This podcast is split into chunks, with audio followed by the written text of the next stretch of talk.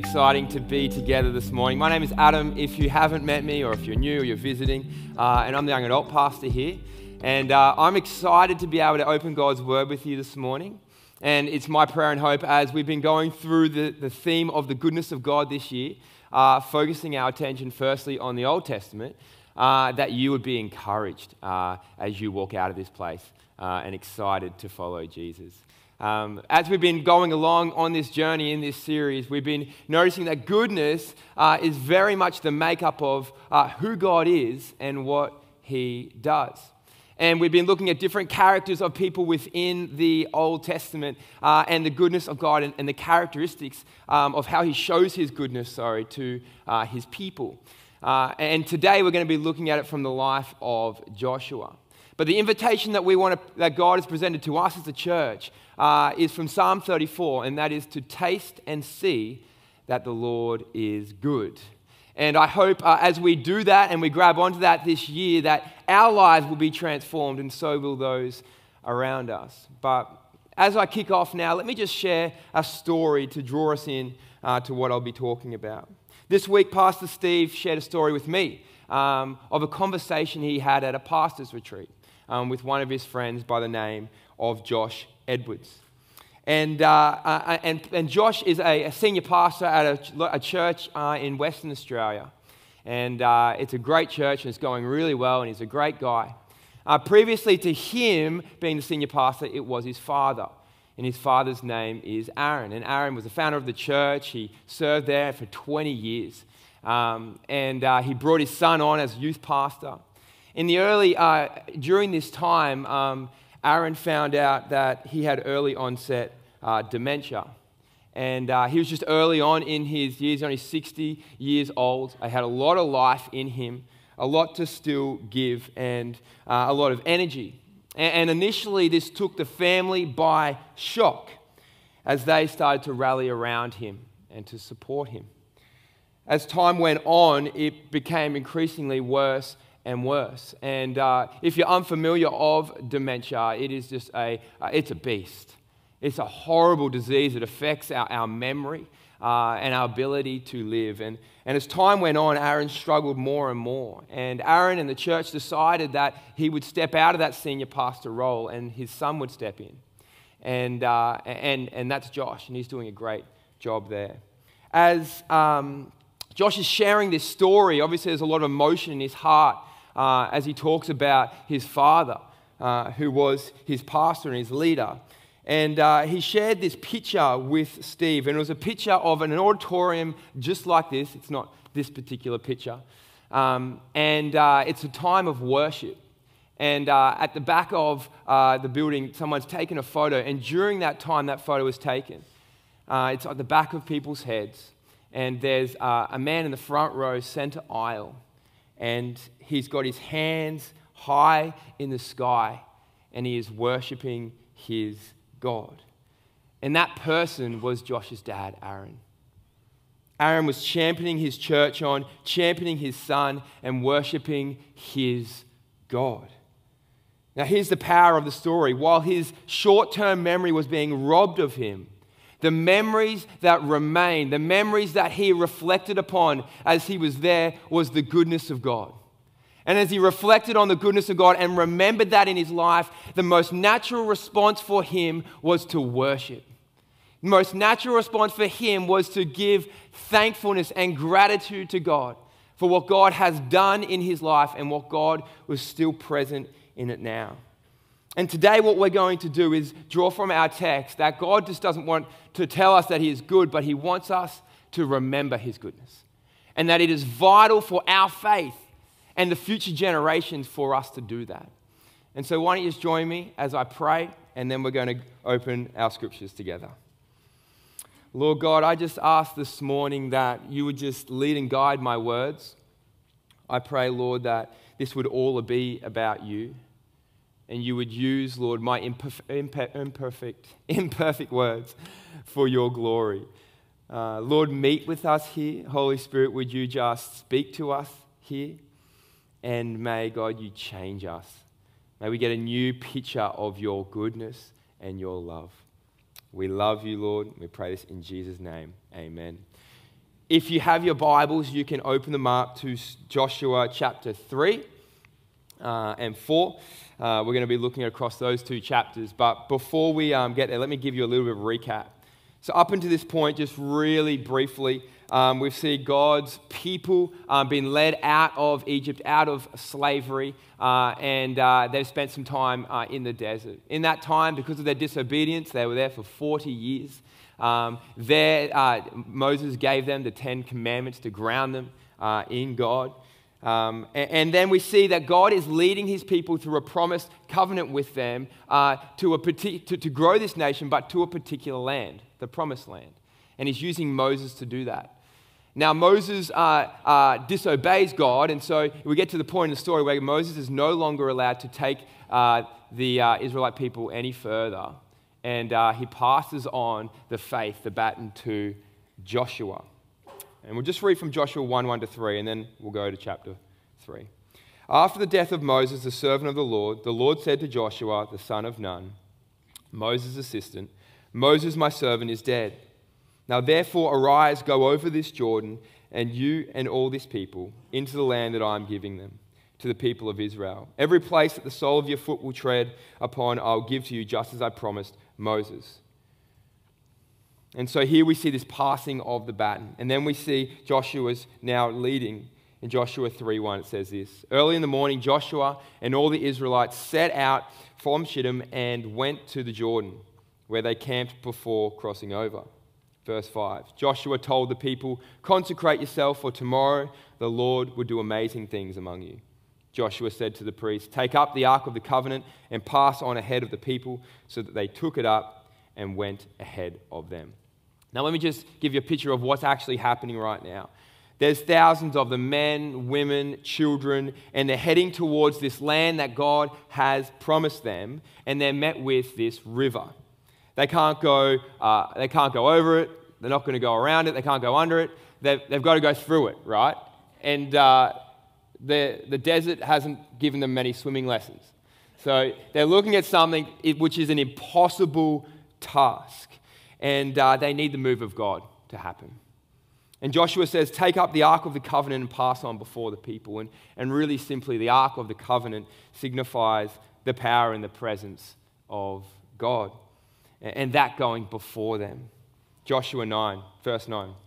Joshua said to the Israelites, Come here and listen to the words of the Lord your God. This is how you will know that the living God is among you, and that he will certainly drive out before you the Canaanites, the Hittites, the Hivites, the Perizzites, the Girgashites, if I've messed that up, come talk to me, the Amorites, and the Jebusites. See, the ark of the covenant of the Lord of all the earth will go into the Jordan ahead of you.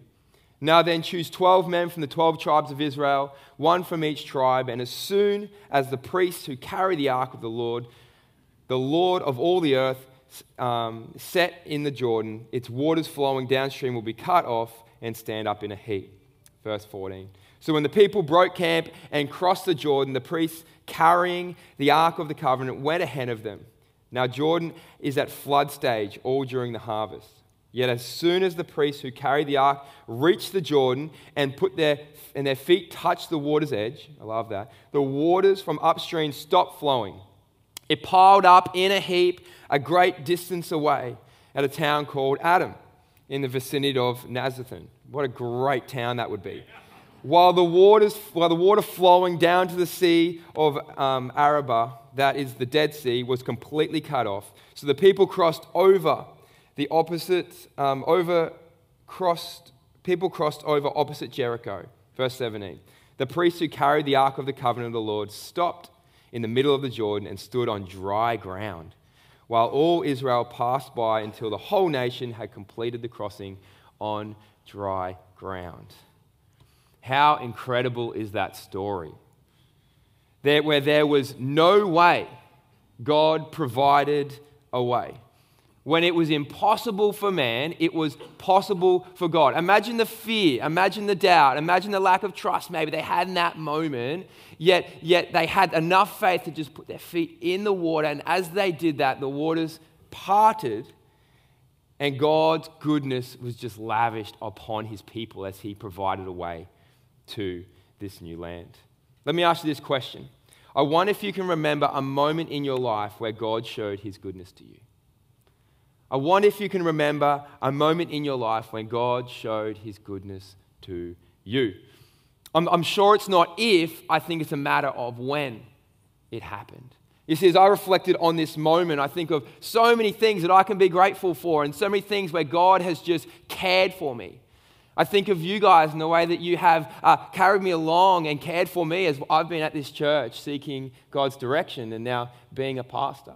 I think of my, my wife and uh, I think of our, our miracle child, Grace, which you probably saw running around here. Um, I think of so many things, but as I think of what I am most grateful for as a believer, and all of us here, if you're Christian today, is this the cross.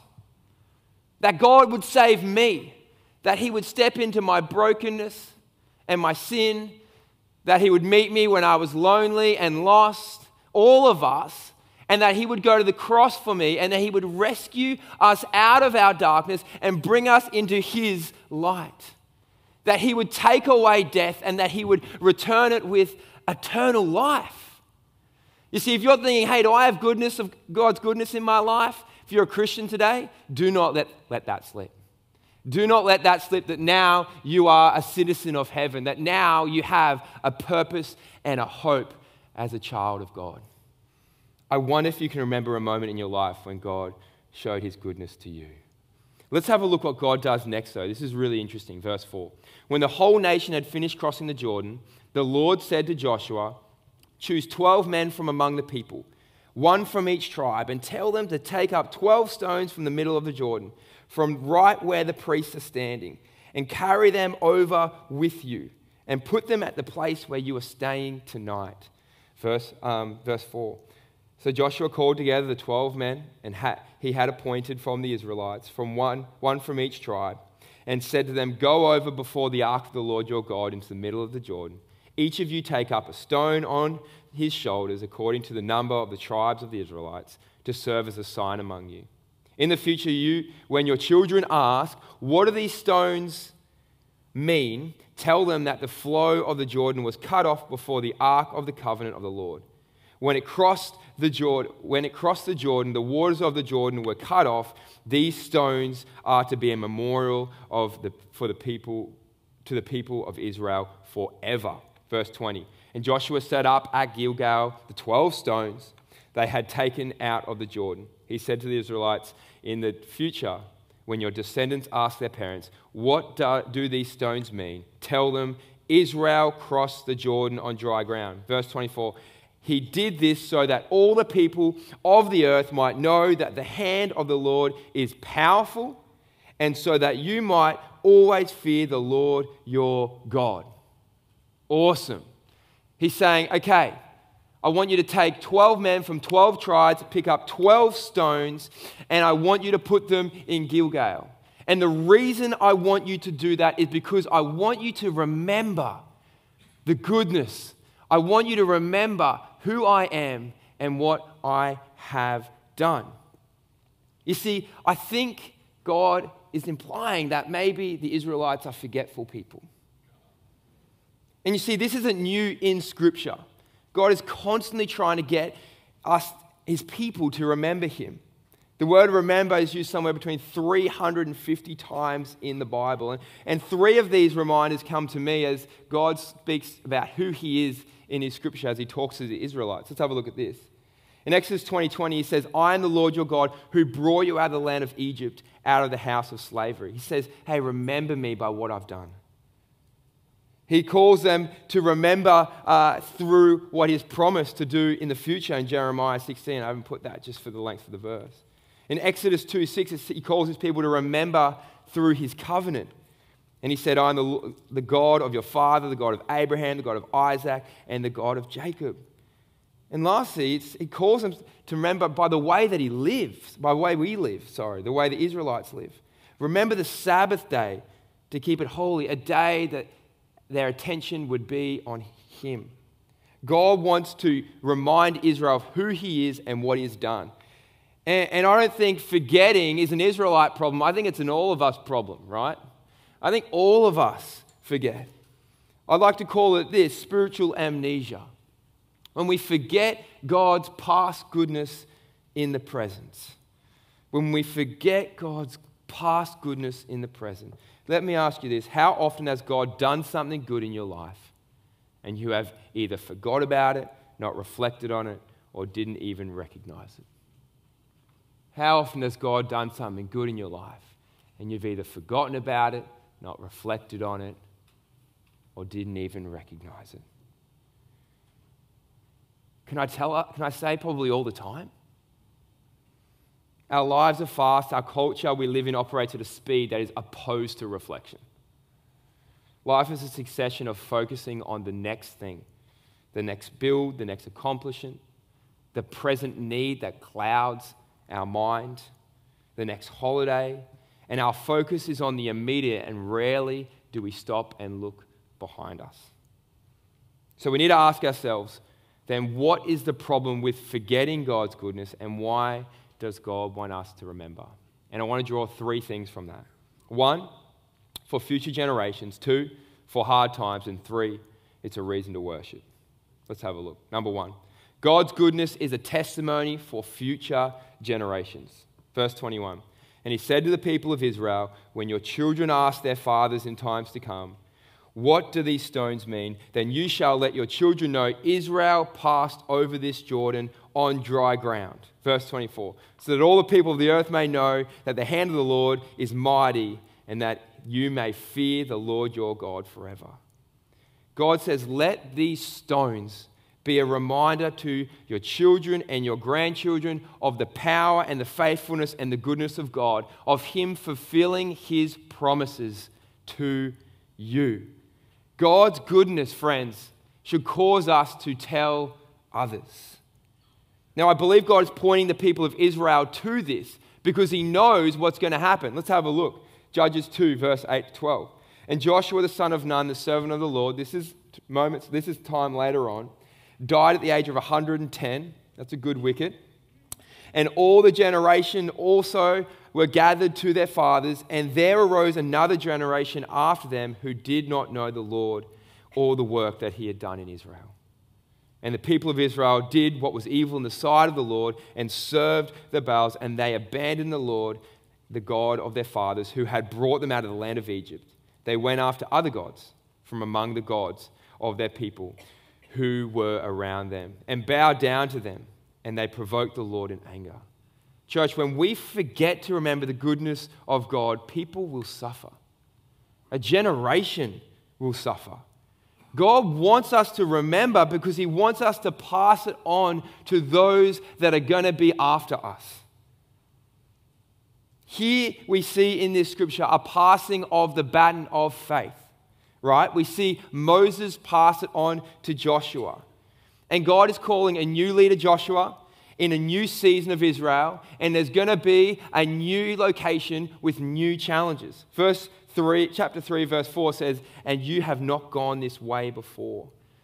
Now, church, I don't need to explain that the spiritual and political turmoil of our culture that we find ourselves in, spiritually, religiously, in, in, in every, um, every facet.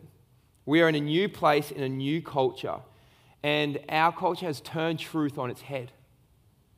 The goodness of God is being forgotten, ignored, and more than that, it's being opposed. But God is calling a new generation. That might scare you that it's the generation to come, but it's this new generation to carry the gospel, the goodness of God into the future. So, how do we pass it on? Well, like a pile of rocks in this story is a memorial of God's goodness, so is our lives. Our lives and homes can be memorials of God's goodness. And God gives us an invitation to use them to tell others.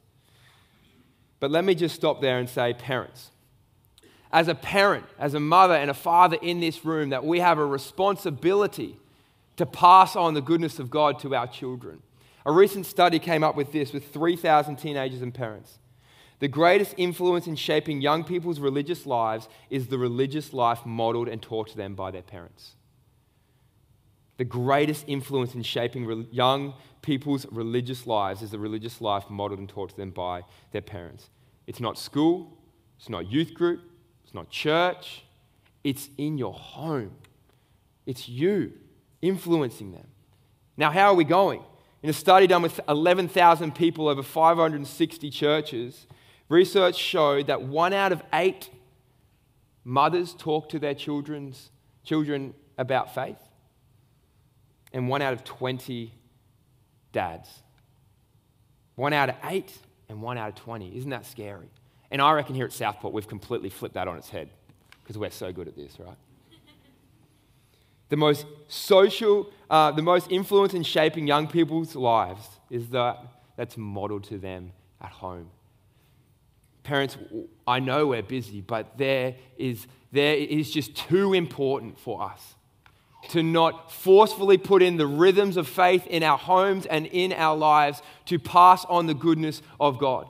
Let me ask you, what, what will you be remembered by when your children talk about you?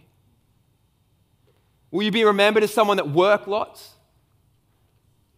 That was home but maybe stuck to a screen or on, on a phone? Will it be something where, where, where we are doing everything other, not saying we're not doing a good job, but everything other than sharing the love and the grace of Jesus with our children? Now, the reality is, it doesn't just stop with parents. There's a responsibility for all of us to pass it on to the next generation. This week, being encouraged by this, I went and sat with uh, a man by the name of Elwin Jenner. And you may know him. He's an elder in our church. And we sat, for, we sat with a coffee together, and I began to just hear his life and his story. And uh, can I tell you, I was, I have never been more encouraged to follow Jesus than when I left that conversation. Elwin shared with me how he has someone, he had someone in his faith that would sit with him and encourage him in his walk with God. He shared with me how um, from day to day he just sings hymns in his mind as he trims the trees and does his work to carry him. Isn't that beautiful? And there's one moment amongst it where a tear was brought to his eye and it wasn't dusty. And it was the moment he began to talk about his relationship with Christ. I heard from a man that if he had nothing more but Christ, he had everything. I'm not saying Elwin's perfect, we aren't. But I saw a man that used his life as a memorial to pointing people to Jesus. As I was there, I asked him, what would, what would be an encouragement for me and the future generations coming through? And he said this The greatest thing is an ongoing, deepening relationship with Jesus. We take that for granted. We don't just need to be trying but trusting. It's not struggling, it's resting. Faith is not some magic formula, but we are called to come to Christ like a child. Isn't that beautiful? Now, I, I pieced that together. But isn't that a beautiful, beautiful heart? We need to pass on the goodness of God, and our lives are a memorial of it. Number two, goodness of God is an anchor in hard times. When you see this pile of rocks, I want you to trust me, God is saying. Now, we need to understand the Israelites are not stepping into a promised land where it's all rainbows and skittles and everything's going to be okay, right? Like they're stepping into a land where there's going to be challenges, there's going to be hardship, there's going to be days where they want to give up, there's going to be war. And so God is saying, hey, I want this here because I want you to remember what I have done we can see that they forget because when, and even us, when we forget, we lose hope, we lose trust, and we take our eyes off Jesus. Exodus 6, 16 2 says, it talks about them walking through the desert. God's just done a miraculous thing and rescued them, and they want to go back to, they want to go back to Egypt because at least they had a meal. They forget. They forget. I, I, I like to think of it as hardships begin to well up in our minds we, um, we can't see anything else. It's like me watching TV and Tegan trying to get my attention. Adam, Adam, Adam. I'm like, what? Like, I can't hear her, right? I'm tranced, and I'm not selective hearing, I promise. Um, when we are in hardship and, and difficulty, it's like all we can see and feel and hear, maybe in this room, is just that. But God wants to break in, He wants to shift our attentions, and it causes us to choose to look to him. Sorry, I've just lost my. As I continued my conversation with Elwin, I heard about the hardships in his life and the grief and pain. And over our time together, I heard that he didn't just lose businesses and relationships, financial loss, but he had walked through losing not just one son, but two. And I asked him, Elwin, how are you even here? How are you in church? How are you still following Jesus, knowing the suffering, knowing me knowing the suffering you've gone through? How are you an elder of the church? Like you back it. And Elwin, with full conviction in his heart, said this Adam, Jesus is real, his presence is real, and he is powerful to carry you through. Adam, Jesus is real, his presence is real, and he is powerful to carry you through it. Church, when times are hard, your health is down, your living expenses are up, your, your relationships are struggling. In moments like this, we need to turn our attention on the goodness of God and remember his goodness. That he is the same faithful God then that he is today. He is the same yesterday, today, and forever. That the same God who died for you on the cross is the same God that operates in your life now. And I think there's people in this room today that need to look at this statement and believe it. That you have forgotten that you have been lost in your pain and brokenness, and you need to understand that Jesus is real, His presence is real, and is powerful to carry you through it. That is true for you today, church. And by remembering God's goodness, He carries us through this. The last point is this God's goodness gives us a reason to worship. Verse 24 so that all the people of the earth may know that the hand of the Lord is mighty, that you may fear the Lord your God forever. God says, when you see this pile of rocks, I want you to worship. The sight of these stones the people would, be, would call to mind the power and the goodness of God, which would serve to keep an awe of his majesty, a reverence of him, of his greatness, and engage them to fear, serve, and worship him. Who his, who his goodness and how his goodness and his abundant love had been lavished upon them, that he is a true and living God. Church, God wants us to remember it because when we forget, we take the credit away from God and we put it on ourselves. Or maybe somewhere else. Remembering God's goodness gives God the worship and thankfulness he is due. You see, church, thankfulness and worship is not circumstantial, but it is a decision we make that flows from an awareness of who God is and what he has done. It's not circumstantial, it's a decision we make from understanding who God is and what He has done. Psalm 103 says this, and we all know it, maybe it's a favorite of yours. Bless the Lord and all that is within me, bless His holy name. Bless the Lord, O my soul, and forget not all His benefits. He forgives all your iniquity, He heals all your disease. He redeems your life from the pit. He crowns you with steadfast love and mercy and satisfies you with good so that your youth is renewed like eagles. Here, David preaches to himself. He spends time to remember and he turns his attention to worship, like Aaron at the front of the church. While his mind is escaping him, he has the solid foundation that God is good. And the same God that was good then is good now and is with him. David says, Don't forget all that God has done. Don't forget how he has forgiven all your sins. Don't forget that he is the God who heals your diseases. Don't forget that he has redeemed your life from the pit. Don't forget that he crowns you with his steadfast love and showers you, um, shows on you his mercy when all you deserve was death and hell. Don't forget that he alone can satisfy you with good and renew your youth like eagles. Turn to your neighbor and say, Don't forget. Church, worship is not created, worship is directed. We are worshipful people, and our worship belongs to God. Now, the reality is, God has given us so many piles of rocks. Now, Elwin's one of them, and he's a good looking pile of rocks. But all of our lives are piles of rocks, right? Memorials to point people to God's goodness. We have the cross, which is a sign and a memorial to God's goodness. We have baptism, we have communion, we have these things in our lives, we have Easter, we have Christmas that are remind us to direct us back onto the goodness and the majesty of God who's with us and for us. And so let me just leave you with this application and then we're going to worship um, our God this morning. Really practically, I want to give you uh, a few things. We're not going to talk on these long, but you can even take a photo of this. This week, what does it mean for you to think? to stop and think what are some events that you can look back on as a pile of rock marking a defining moment for you? A moment where God showed his grace and forgiveness.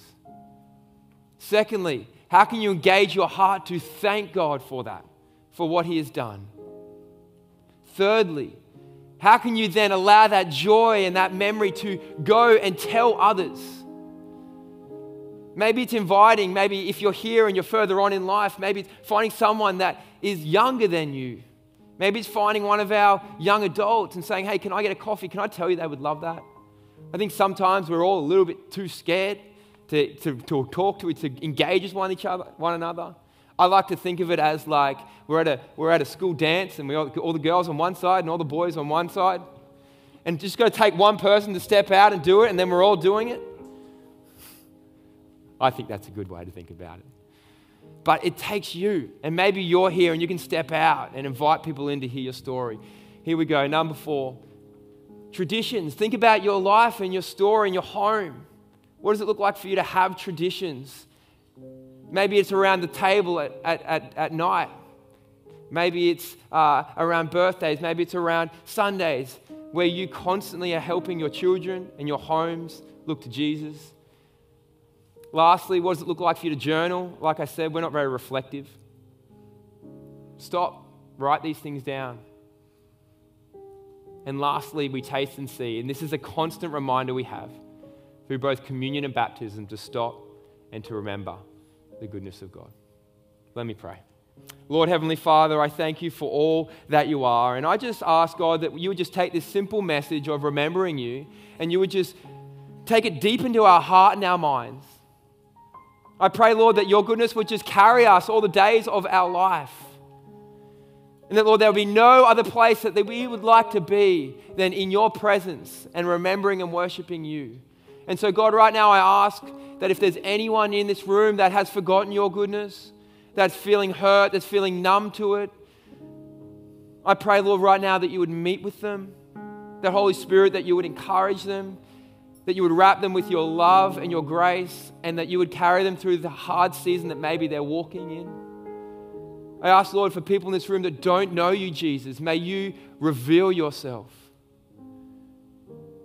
May you show each and every person who you are in a, in a new way. And so, Lord, we just lay our lives down to you now and just pray that you would help us follow you. Help us put you first. We pray all this in Jesus' name. Amen. Amen. Thank you, Ben.